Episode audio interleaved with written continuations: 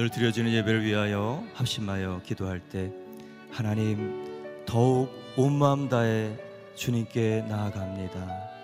하나님의 크신 사랑 내려 주시옵소서.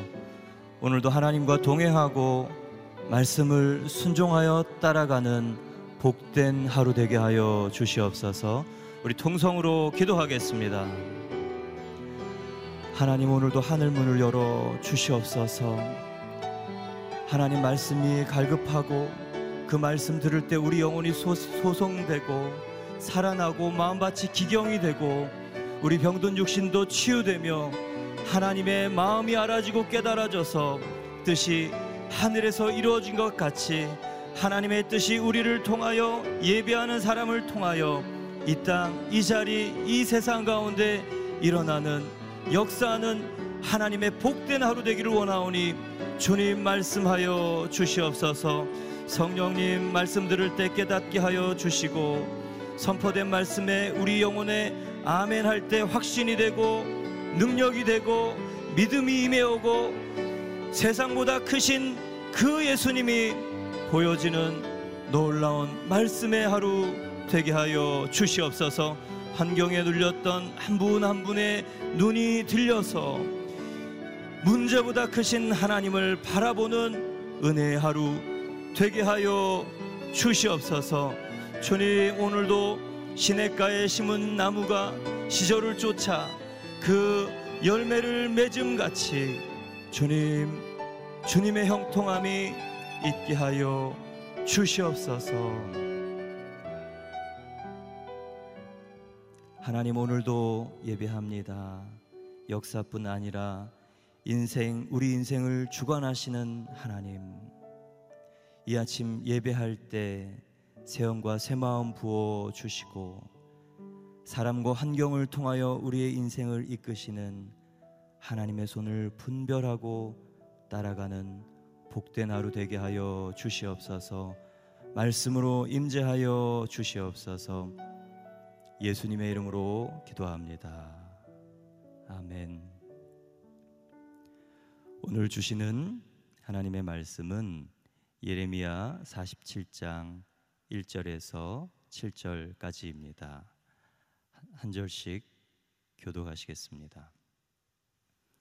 바로가 가사를 공격하기 전 블레셋 사람들에 대해 예언자 예레미야에게 임한 여호와의 말씀입니다. 여호와께서 이렇게 말씀하셨다. 보라 물이 북쪽에서 일어나 흘러넘치는 급류가 되고 땅과 그 안의 모든 것 위에 성읍과 그 안에 사는 사람들 위에 흘러넘칠 것이다. 사람들이 소리치고 그 땅에 사는 모든 사람들이 울부짖을 것이다.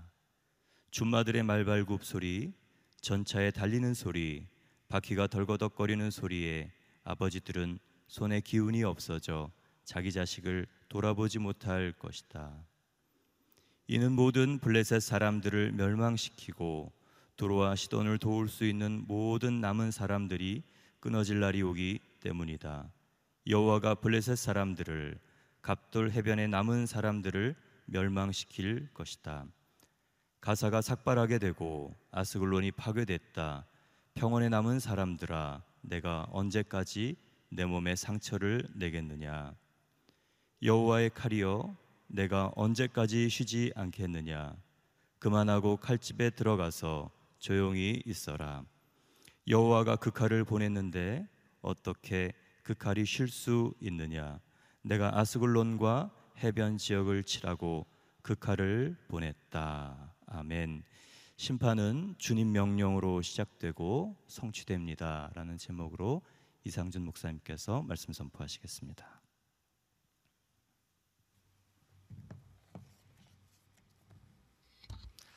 할렐루야. 아, 오늘 하루도 말씀으로 성령으로 충만하신 아, 승리하는 하루가 되기를 축복합니다. 아, 오늘 예레미야 47장은 블레셋에 블레셋에 대한 하나님의 심판의 말씀입니다. 그리고 또 4절 말씀에 보면 두로와 시돈 아, 같은 음, 해안에 있었던 해양 민족이죠. 그 두로와 시돈의 세력에 대한 하나님의 심판에 대한 말씀입니다. 자, 1절과 2절 말씀 한번 같이 읽어 보겠습니다. 시작. 바로가 가사를 공격하기 전 블레셋 사람들에 대해 예언자 예레미야에게 임한 여호와의 말씀입니다. 여호와께서 이렇게 말씀하셨다.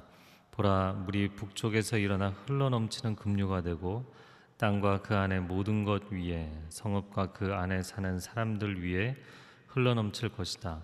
사람들이 소리치고 그 땅에 사는 모든 사람들이 울부짖을 것이다. 아멘. 어, 바로가 가자를 공격한다. 바로가 언제 가자를 공격했는가? 어, 사실 이 이집트 어제 그 이집트에 대한 이야기인데 나일강이 이 상류에서 하류까지 그 하류가 오늘날 수도가 있는 카이로 그 나일강 삼각주 지역이죠. 그 삼각주 지역에서 사실 시나이 반도를 반도 그 광야 쪽으로 내려가지 않고 해안선을 따라 올라가면 바로 어, 가나안 땅으로 진입을 하게 됩니다. 예, 그래서 애굽 시내를 지나서 그 해안을 따라서 쭉 올라오면 처음으로 마주하게 되는 지역이 블레셋 지역이죠. 아, 창세기에서 이제 그랄 어, 지역이다 이렇게 되어 있는데 예, 그 블레셋 땅입니다. 그래서 사실 이 지역은 고대로부터 애굽의 영향권 아래 있었던 지역이에요. 그러니까 사실 뭐 여러 번 침공을 당했기 때문에 언제 그 바로가 애굽의 바로가 가사를 공격했다는 이야기를 하는 것인가? 학자들마다 해석하는 의견이 분분하지만 어, 제의 내용과 이어서 본다면 느부갓네살 왕이 이끄는 블레셋 군 어, 바벨론 군대의 침략에 대한 이야기이기 때문에 그 이전에 있었던 바로가 가사를 공격한 때 기원전 609년 바로누고가 갈그미스를 점령하기 위해서 출정을 했죠. 그리고 무기또에서 그를 막아서는 요시아를 격퇴시켰습니다. 올라가는 길이 아니라 돌아오는 길에 가사를 공격해서 점령했던 것으로 역사적인 기록이 남아 있습니다. 어, 아까 말씀드린 것처럼 이 이스라엘의 이 가나안 땅의 서쪽 해안 지중해 연안은 애굽의 영향권에 바로 속해 있는 지역이었어요. 그러다 보니까 이 이집트의 군대가 뭐 끊임없이 자기 집 안방 드나들듯이 그렇게 오갔던 지역입니다.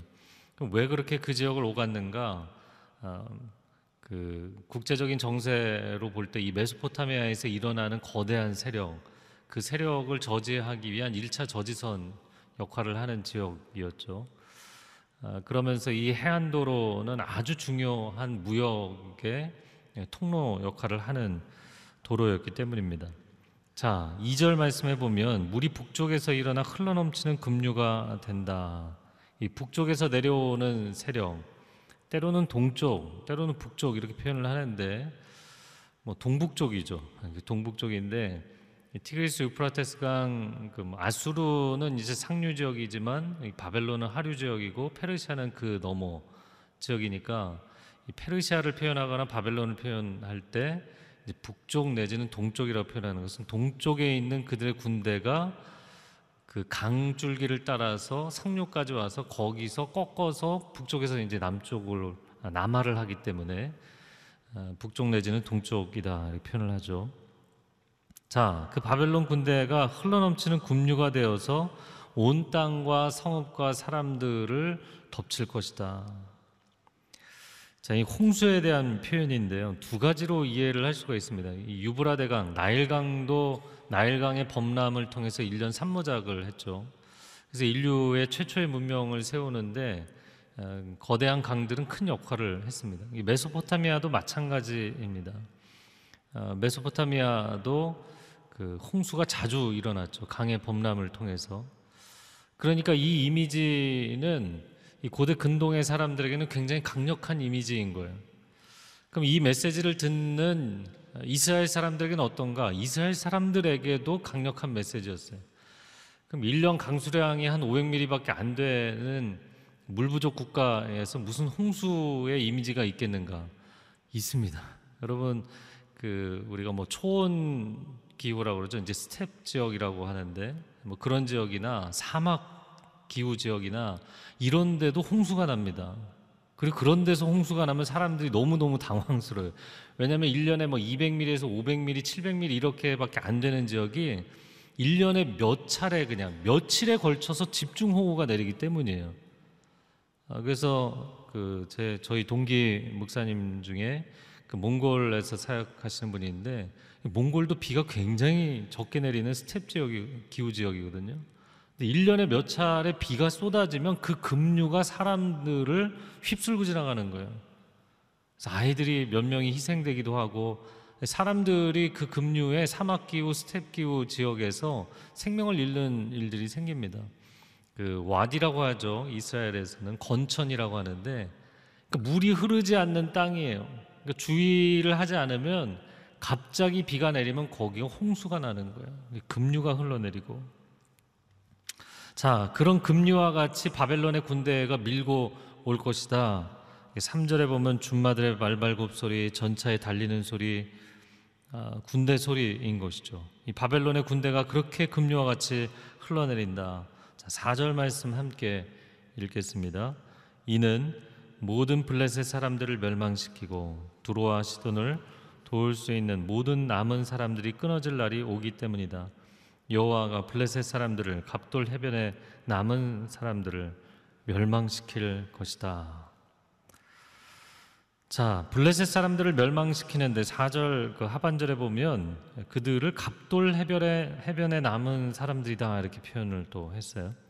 이 갑돌이라는 것은 뭐 이것도 여러 지명으로 해석하지만 가장 유력한 어, 해석은 크레타 섬 어, 사람들을 이야기하는 것이죠. 이 크레타 섬에서부터 이주해서 온 사람들이 블레셋 사람들이기 때문이에요.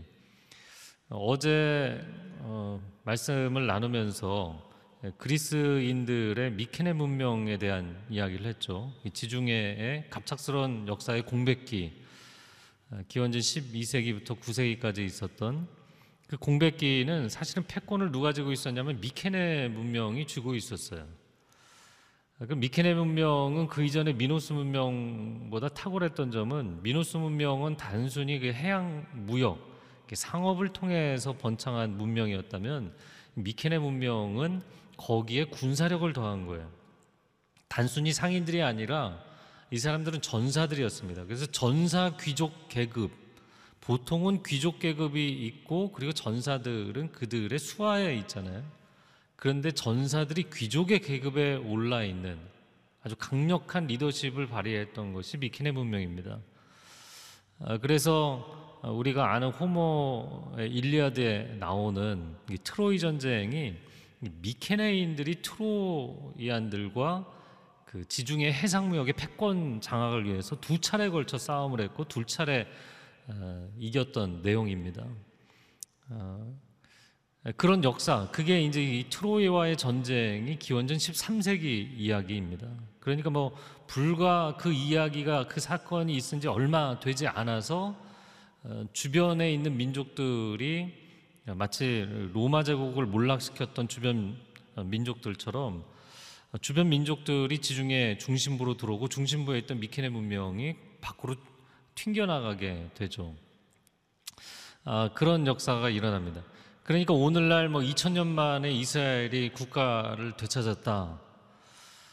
아, 그러나 원래 그 땅에 있던 사람들은 이게 어떻게 너네 땅이냐, 왜 너네 땅을 주장하느냐, 이건 이스라엘 땅이 아니다. 원래 예, 블레셋 사람들, 팔레스타인 사람들 것이다. 아, 그 블레셋에서 팔레스타인이라는 말이 나온 것이거든요. 아, 그래서 팔레스타인 해방기구 피에로가 있잖아요. 아, 이뭐 갈등과 또 뭐 평화 조약 이, 오- 이 사이를 계속 오가는 사이죠. 아, 그런데 정확하게 역사적으로 이야기를 하자면 모세와 히브리인들이 기원전 15세기에 들어온 것이고요. 물론 그 4세기 전에 아브라함이 그 땅에 하나님의 부르심을 받았고 기원전 15세기에 돌아왔다면 기원전 12세기, 13세기에 블레셋 사람들이 들어온 거예요. 그럼 그 이전에도 블레셋이라는 지명이 있지 않느냐? 그것은 구블레셋이에요. 마치 old 바빌로니아 제국이 있고 신 바빌로니아 제국이 있는 것처럼 그 옛날입니다. 그게 창세기에 뭐 아브라함도 이삭도 이제 그랄 땅에 가는 내용이 나오죠. 이게 구블레셋이고요. 그 미케네 문명의 전사들이 이동해서 들어온 것이 신블레셋 세력이에요. 그러니까 이들은 굉장히 강력한 전사들이었어요. 뭐 도시가 다섯 개밖에 안 되는 우리가 pentacity라고 하는데 penta가 다섯이라는 뜻이잖아요. 이미 국방성은 이제 펜타곤이라고 하죠. 다섯 개밖에 안 되는 도시 연합체가 뭐가 그렇게 강력해서 이스라엘이 무너뜨리지를 못했을까? 어, 이들은 강력한 전사들이었어요. 그러니까 여러분이 뭐 영화나 소설이나 보실 때이 트로이 전쟁에서 그 아킬레스가 엄청난 활약을 하잖아요. 그래서 반신반인으로 여겨질 정도의 엄청난 전사 용사였잖아요. 그러니까 저 혼자 뭐 이번에 이제 스터디를 하면서 상상을 하는 것은 다윗이 골리앗을 쓰러뜨렸는데 그것은 미케네 문명의 최고의 전사인 아킬레스 같은 사람을 쓰러뜨린 거예요. 그러니까 뭐 전세가 한순간에 뒤집어질 수밖에 없는 사건이었던 것이죠.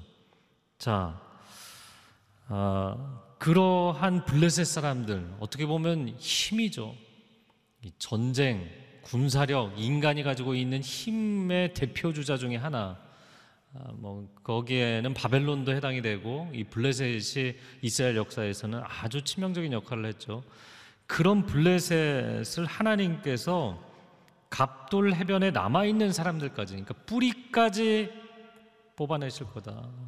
완전히 쓸어버리실 것이다. 이렇게 말씀을 하신 거예요.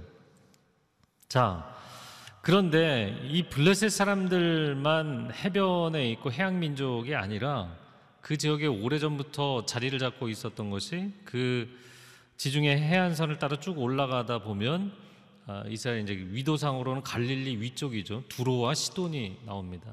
자, 한번 따라해 보시겠어요? 두로와 시돈. 두로와 시돈은 뭐 이방 민족의 도시이지만 굉장히 중요한 역할을 하죠. 성경에서. 아, 그 두로 왕 히람이 또 다윗과도 연관이 돼 있고 솔로몬과도 연관이 돼 있죠.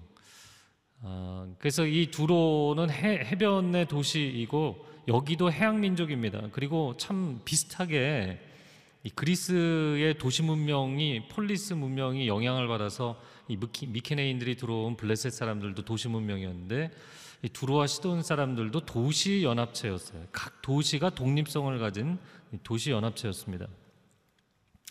자, 이, 이 두로와 시돈 사람들 페니키아 문명이라고 일반사에서는 이야기하는데 우리가 베니게라고 이야기를 하는 지역입니다. 성경에서 이 페니키아인들을 성경에서 예언서에서는 가나안 사람이다 이렇게 표현하기도 합니다.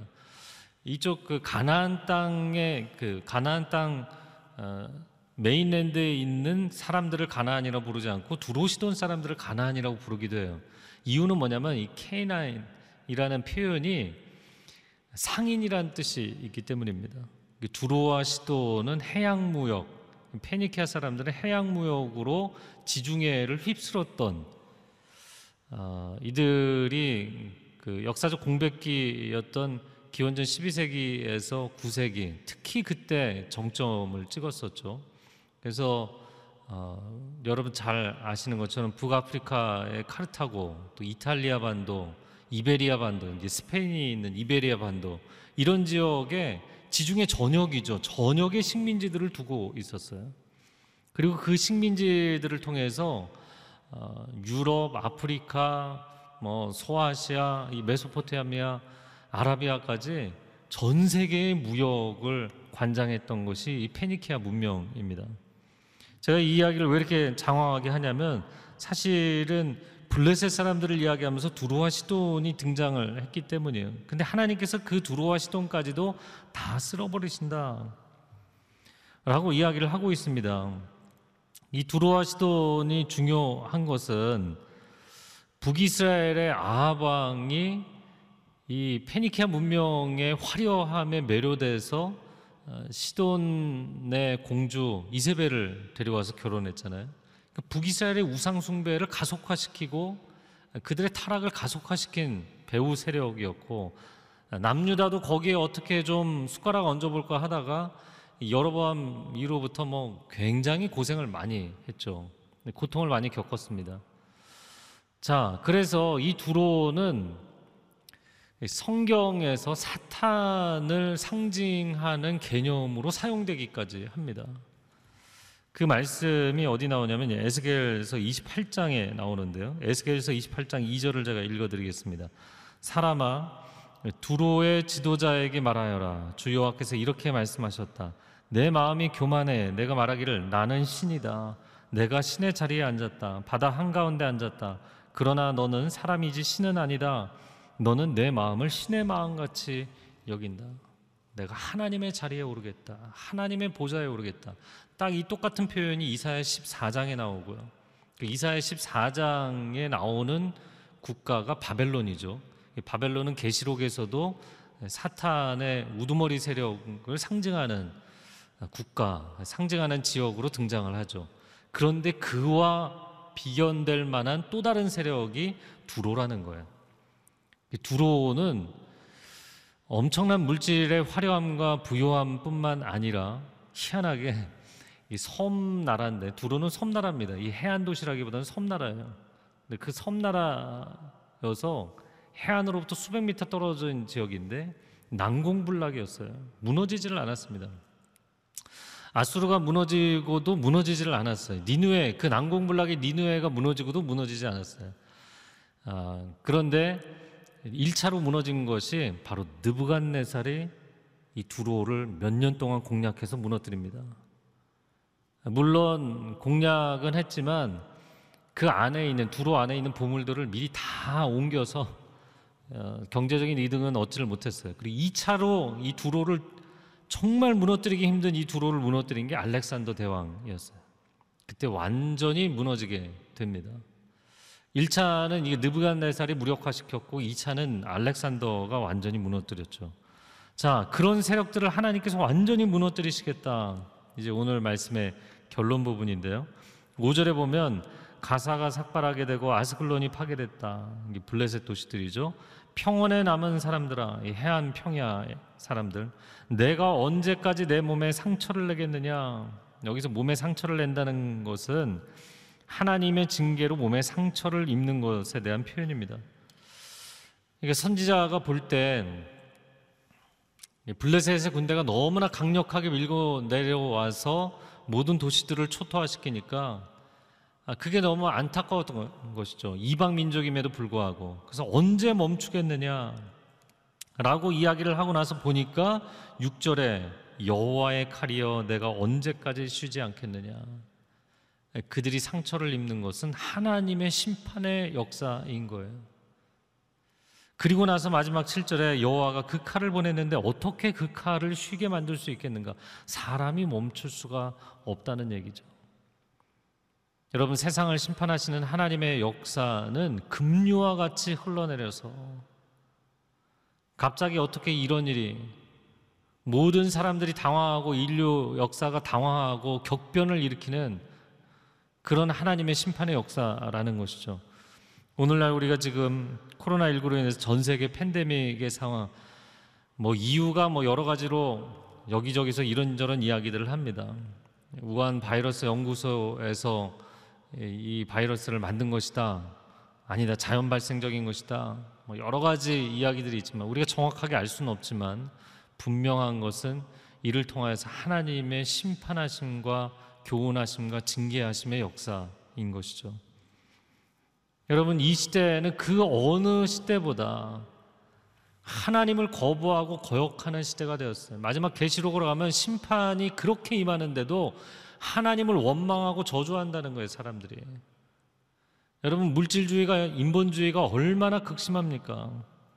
포괄적 차별금지법, 동성애의 문제, 최근에는 낙태법까지 폐지시키겠다 이야기를 했는데 지난 주일에 담임 목사님께서 코로나로 인해서 올 한 해 죽은 100만 명보다 더 많은 숫자가 매년 낙태로 인해서 죽어나가고 있다고요. 요즘 뭐 부동산 이 정부가 이제 부동산을 잡으려고 여러 가지 정책을 했잖아요. 그래도 잡히지 않을 정도로 사람들의 물질에 대한 욕심이 뭐 끝이 없죠. 10년, 20년 지나면 이제 일본과 같은 상황이 벌어지겠죠. 인구의 절벽 시대가 오면 빈집들이 속출하게 되고 부동산 값이 폭락하는 시대가 오겠죠. 부동산에 모든 것을 걸고 투자했던 사람들이 땅을 치며 가슴을 치며 후회할 날이 오겠죠. 여러분 제가 인구 절벽 얘기를 하는 것은 한 생명이 얼마나 소중합니까? 그냥 국가 경영 전략 차원에서도 한 생명이 정말 소중한 그런 시대가 절박한 시대가 올 터인데 인간의 자기 주도적 결정권을 수용해야 된다는 거예요. 아니 그 내가 내 몸을 왜 내 마음대로 못 하느냐? 여러분 이게 여기서 끝나지 않을 겁니다. 결국에는 mercy killing 안락사라고 그러죠. 자연사가 아닌 안락사. 내가 내 목숨을 왜내 마음대로 못 하느냐? 어, 나는 어, 의료 행위의 도움을 받아서 죽음을 선택하겠다. 날 죽여달라. 이게 합법화되는 유럽 국가들처럼 여러분 결코 멈추지 않을 거예요. 인간이 하나님의 역사의 주관자이시고 인생의 주관자이심을 인정하지 않으면 이 금요와 같은 하나님의 심판은 멈추지 않을 것입니다. 그것이 반복되는 계시록의 일곱 번에 걸친 세 차례의 세번 라운드에 3이라는 숫자도 7이라는 숫자도 완전 숫자나요? 인간이 회개하지 않고 돌이키지 않고 이 힘, 힘을 상징하는 이 블레셋, 화려함을 상징하는 두로하시던 페니키아 문명 하나님께서 여지없이 심판하실 것입니다. 오늘 우리가 이 말씀을 붙잡고 기도할 때 여러분 홍수가 나고 급류가 쓸고 내려갈 때는 집안에서 옷깃을 여미며 주의하며 그 시기 그 시기를 지나가도록 기다려야 됩니다. 하나님께서 세상의 모든 교만함을 꺾으실 때 쓸어버리실 때 하나님 우리 안에도 모든 거짓되고 교만한 것들이 다 정화되는 역사 일어나게 하여 주옵소서. 하나님 이 시대 인간의 교만함 이 어려움을 겪고 하나님의 징계를 경험하면서도 인본주의적인 모든 정책들을 쏟아내는 이 모든 교만함 이 땅뿐만 아니라 미국과 전 세계 국가들이 어리석게 펼치고 있는 인본주의적인 모든 전략과 정책들 하나님 앞에 내려놓게 하여 주옵소서. 인간의 교만이 하나님 앞에 엎드리게 하여 주옵소서. 주여 한번 외치고 기도하겠습니다. 주여 오 하나님 이 시대를 극률히 여겨 주시옵소서. 역사의 교훈을 통해 깨닫게 하여 주옵소서. 국가 권력 배후에 있는 악한 세력들이 하나님 앞에 겸비하게 하여 주옵소서. 인간의 교만 사상적인 교만 군사력을 앞세운 교만 정치력을 앞세운 교만 정책을 앞세운 인간의 교만이 하나님 앞에 겸비하며 엎드리게 하여 주시옵소서. 금요와 같이 여호와의 칼이 휩쓸고 내려갈 때 사람이 막을 길이 없을 것입니다 오 하나님 이 팬데믹을 통하여서 하나님께서 징계하시고 교훈하시는 음성을 듣게 하여 주시고 우리의 모든 악함과 교만함과 거짓됨이 주님 앞에 정결케 되게 하여 주시옵소서 이 하나님의 징계의 시기에 급류가 흐르고 홍수가 이 땅을 덮고 있는 이 시기에 겸비하게 하여 주시옵시고 노아의 방주 안에 들어가 있는 것처럼 하나님의 구원의 방주 안에 들어가 있는 하나님의 백성들 되게 하여 주옵소서 하나님 우리를 건져 주옵소서. 하나님 우리를 불쌍히 여겨 주시옵소서. 하나님의 은혜를 베풀어 주시옵소서. 사랑하는 주님, 하나님의 징계의 홍수가 온 땅을 덮을 때 우리가 하나님의 은혜의 날개 아래 거하기를 원하고 방주 안에 거하기를 원합니다. 하나님이 급류가 다 휩쓸고 지나가기까지 하나님의 백성들을 붙잡아 주시옵소서. 세상의 마지막을 향해 달려가는 이 인본주의와 물질 만능의 끝자락에서 여전히 하나님을 믿는 신앙생활을 하면서도 세상의 물질과 세상의 권력과 세상의 힘에 부러워하고 그것을 사모하는 마음을 가지고 있는 교인들이 있다면 주여 회개하게 하여 주시고 우리 안에 모든 거짓됨과 교만함이 씻겨지게 하여 주시고 세상의 거짓된 사상들이 우리 안에서 뿌리째 뽑히게 하여 주옵소서 주님 오실 날을 사모하고 기대하며 겸비하며 하나님의 사람으로 이 시기에 믿음의 온전한 표대를 향해 달려가는 하나님의 백성들 되게 하여 주시옵소서. 이제는 우리 주 예수 그리스도의 은혜와 하나님 아버지의 극진하신 사랑과 성령의 교통하심이 금요와 같이 임하는 하나님의 심판의 때 겸비하고 더욱 세상에 가는 정반대 방향으로 거룩의 길을 걸어가기를 소원하는 하나님의 백성들 위해 소중한 가정과 자녀들과 일터 위에 한국교회 위에 이 나라 이민족 위에 저땅 위에 그리고 선교사님들 위해 이제로부터 영원토록 함께하여 주시기를 간절히 축원하옵나이다. 아멘.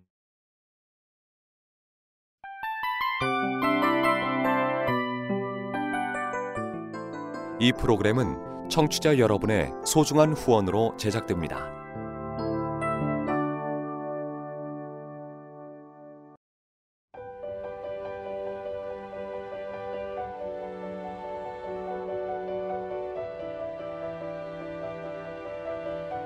세상에는 수많은 교회들이 있지만 더 깊이 있는 말씀 강해를 찾기 위해 크기로만 교회를 선정하지 않습니다. 보다 좋은 영적 콘텐츠를 더 많이 나누기 위해 방송비를 받지 않습니다. 1년 365일 복음만 전하고 싶어서 우리는 광고를 하지 않습니다. 온누리의 복음을 땅끝까지 CGN TV와 함께 땅끝 선교사가 되주세요.